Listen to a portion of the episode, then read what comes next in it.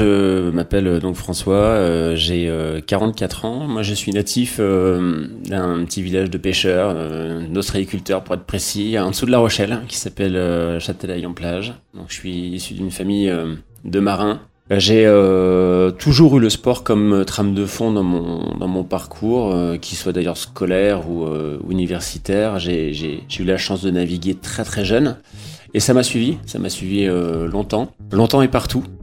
Et dans la vie professionnelle, écoute, je suis aujourd'hui chef de produit. J'ai la chance de faire ce métier dans un sport passion qui est le windsurf, dont on va parler aujourd'hui, avec une petite équipe autour de moi, voilà, depuis 4 ans.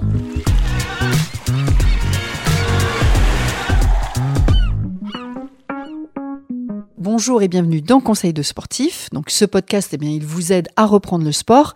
Il peut répondre à des questions que vous vous posez. En gros, il vous accompagne dans la pratique. Ce matin, bah, vous l'avez compris, c'est François qui est à nos côtés et on découvre quoi? On découvre la pratique du windsurf. Alors, le windsurf, euh, François, c'est la discipline qui allie euh, la voile et le surf? Il y a beaucoup de ça. Euh, effectivement, le nom le, présente bien et tu, l'as bien amené. c'est effectivement une pratique qui mélange le plaisir de, de, de, surfer dans les vagues avec le vent dans les mains.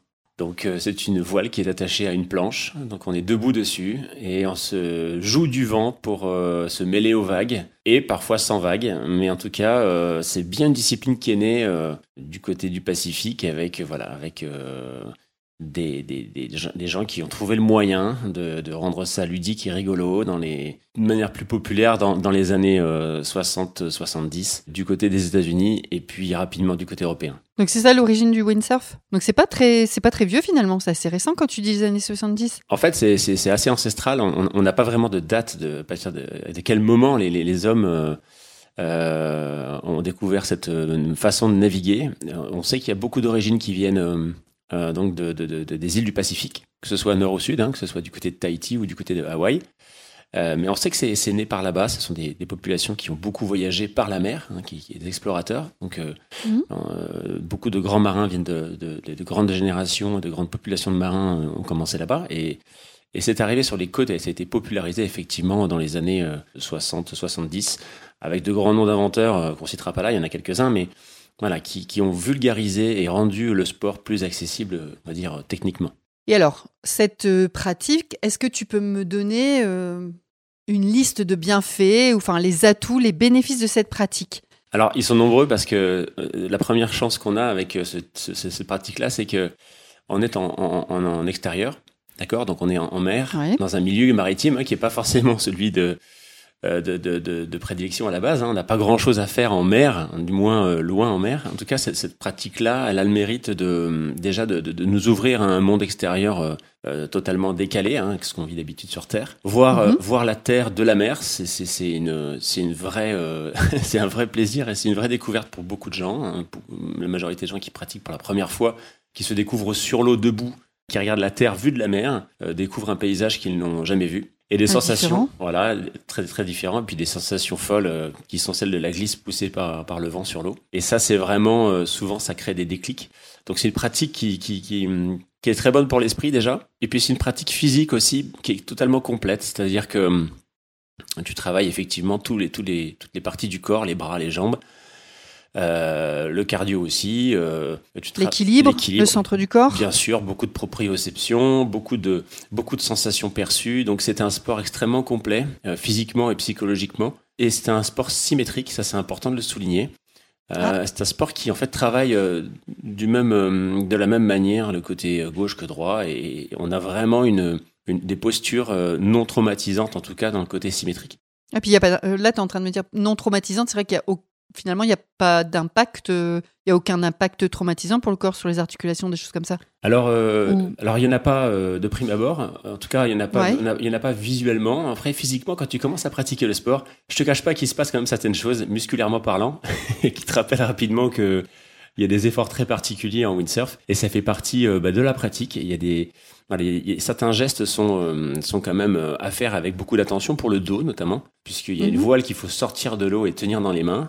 Donc le dos est, peut être mis à mal si on prend pas les bonnes positions. On en parlera tout à l'heure, mais effectivement, quand on commence, il y a quelques quelques petites questions à se poser, quelques règles de base à respecter pour pas se blesser. Est-ce qu'il y a un un sport intéressant et complémentaire à la pratique du windsurf?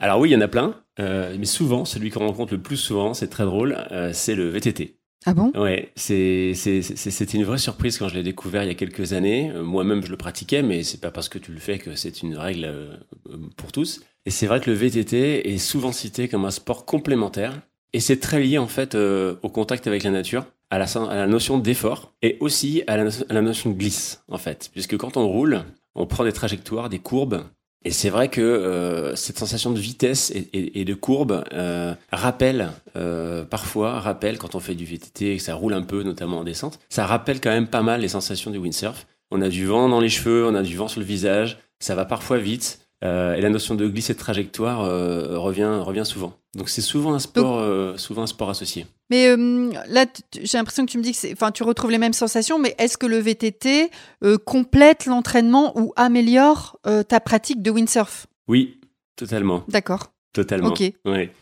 totalement. C'est un sport aussi qui est assez complet. Euh, on, le sait, hein, tous, les grands sportifs, euh, tous les grands sportifs, sans, pour autant dire que là on parle pas d'une pratique windsurf intensive, hein, mais c'est vrai que tous les sportifs qui veulent vraiment se compléter une condition physique, euh, rester en forme, font souvent du vélo, d'ailleurs que ce soit sur route ou sur ou dans la nature. Mais nous concernant, quand on a fait cette petite enquête pour savoir effectivement qui pratiquait quoi en, en, termes de sport complémentaire, le VTT est ressorti assez, assez, assez, assez de manière assez marquée en priorité. Aujourd'hui, euh, qui pratique le windsurf? Sont des hommes, des femmes, des jeunes, des moins jeunes, des enfants? Alors aujourd'hui, on a un grand pool de pratiquants euh, euh, représentés par des hommes, majoritairement, mais grand, de manière très très majoritaire, et plutôt d'une moyenne d'âge assez élevée. C'est un sport qui demande beaucoup de temps. C'est quoi la moyenne d'âge assez élevée? Alors, la moyenne d'âge assez élevée, bah, c'est à peu près la mienne en fait. C'est 45 ans. C'est pas très jeune. Il y a, y a, toujours des générations qui, euh, Pas vieux non plus. Non, ouais, c'était sympa. en tout cas, euh, voilà, on a, on a des, on a des, on a des, des, nouveaux entrants hein, dans le sport, des jeunes qui viennent pratiquer. Alors c'est marrant parce que tous les étés, les clubs de voile sont pleins de jeunes qui viennent tester la planche à voile. C'est un sport qui intrigue et qui attire énormément. Donc on constate qu'il y a euh, des stages pleins chaque année, chaque été dans tous les clubs de voile. Et c'est frappant à quel point euh, les gens sont intéressés par ce sport. Ensuite, souvent on les perd. Ils ne, ils ne pratiquent plus dans l'année, car ça reste un sport euh, assez onéreux, il faut l'avouer, en termes d'achat de matériel. Et puis c'est aussi un sport physiquement pas forcément évident. Alors on, le pratique souvent au début l'été, quand il fait chaud, ou en tout cas en vacances. voilà, l'automne ou l'hiver, quand il fait froid, c'est un, un, peu moins, un peu moins accueillant. Par contre, donc tu, dis euh, que ce sont majoritairement des hommes, les jeunes beaucoup l'été, et les femmes, elles sont où là-dedans? Alors, elles, reviennent petit à petit. Le sport s'est enfoncé dans une technicité, euh, euh, on va dire, un, peu excessive ces 15 dernières années. les, fournisseurs de marques, de produits, pardon, les marques qui ont, pu proposer des produits se sont un, petit peu égarés sur le, le côté fair play, sympa, facile de la pratique. Donc, assez naturellement, euh, toute la population qui pouvait être en doute sur, euh, en tout cas, sur une adhésion euh, moyenne au sport, dans le sens où peut-être que c'était, ça devenait trop physique, ou peut-être que c'était pas assez, pas assez accessible en termes techniques et, aussi en termes de mm. prix. Hein, je, répète, c'est, un sport qui est assez cher. bon, se sont retournés, sont tournés vers d'autres pratiques. Tu as parlé d'accessibilité, enfin, tu parlais d'équipements euh, peut-être assez onéreux, et puis c'est vrai que c'est pas la démarche pour aller sur cette activité, elle n'est pas forcément mm, toujours simple par rapport à d'autres sports peut-être. Mais euh, tu as envie de nous dire autre chose quand même sur l'accessibilité? Est-ce que néanmoins, enfin si on enlève ça, euh, est-ce qu'il y a quand même des points positifs sur l'accessibilité? Bien sûr, bien sûr. En fait, et ça c'est d'ailleurs un élément, euh, c'est un point très fort qu'il faut relever, c'est que le windsurf est le sport de voile, de vent, le plus accessible au monde. Donc c'est-à-dire que techniquement, même si je parle de prix, même si je parle parfois de, conditions physiques, ça reste le sport de vent et de voile, on va dire de voile, le plus accessible, le plus accessible au monde, à tout point de vue. C'est-à-dire tant financier que, euh, euh, que physique, que en termes d'accessibilité au matériel, tout simplement. Euh, oui, si tu compares ça à vouloir vraiment faire de la voile avec un petit bateau ou des choses comme ça. Exactement, exactement. il y a tout un, en tout cas en Europe, il y a tout un, schéma fédéral euh, d'encadrement avec euh, des clubs qui proposent des cours partout. Donc c'est vraiment extrêmement facile de, pouvoir accéder à un cours, si ce n'est un encadrement d'une heure ou de deux heures, voire un stage. le windsurf est un sport pratiqué partout. Et, alors on est en France, c'est un sport franco-français puisque euh, c'est un sport qui a toujours été pratiqué du, du, niveau débutant au plus haut niveau, au plus haut niveau de pratique olympique. Les grands champions sont français. le grand bassin de pratiquants européens est en France, donc c'est vraiment facile de pouvoir pratiquer ce sport chez nous.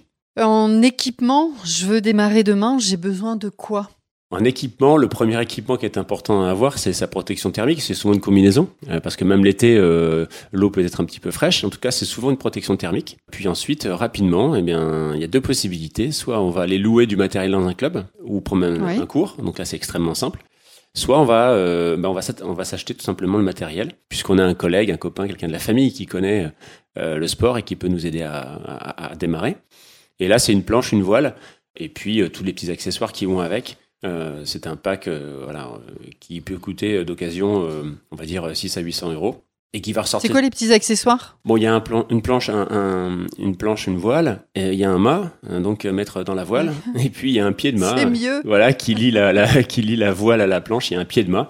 Et puis on appelle, euh, on appelle ça un wishbone, c'est en référence à l'os de poulet qu'on connaît tous, euh, qui est un. C'est le truc qu'on tient là? Voilà, exactement. C'est le, le, tube en métal qu'on tient dans les mains, qui est un, un tube gainé de, de mousse EVA qui, qui contient dans les mains pour pour euh, bah, tout simplement bouger la voile et, et se mouvoir sur l'eau pour orienter la voile et prendre le vent avec. Et ce qui est viral dans le windsurf, c'est cette notion de d'aller vite avec si peu de matériel.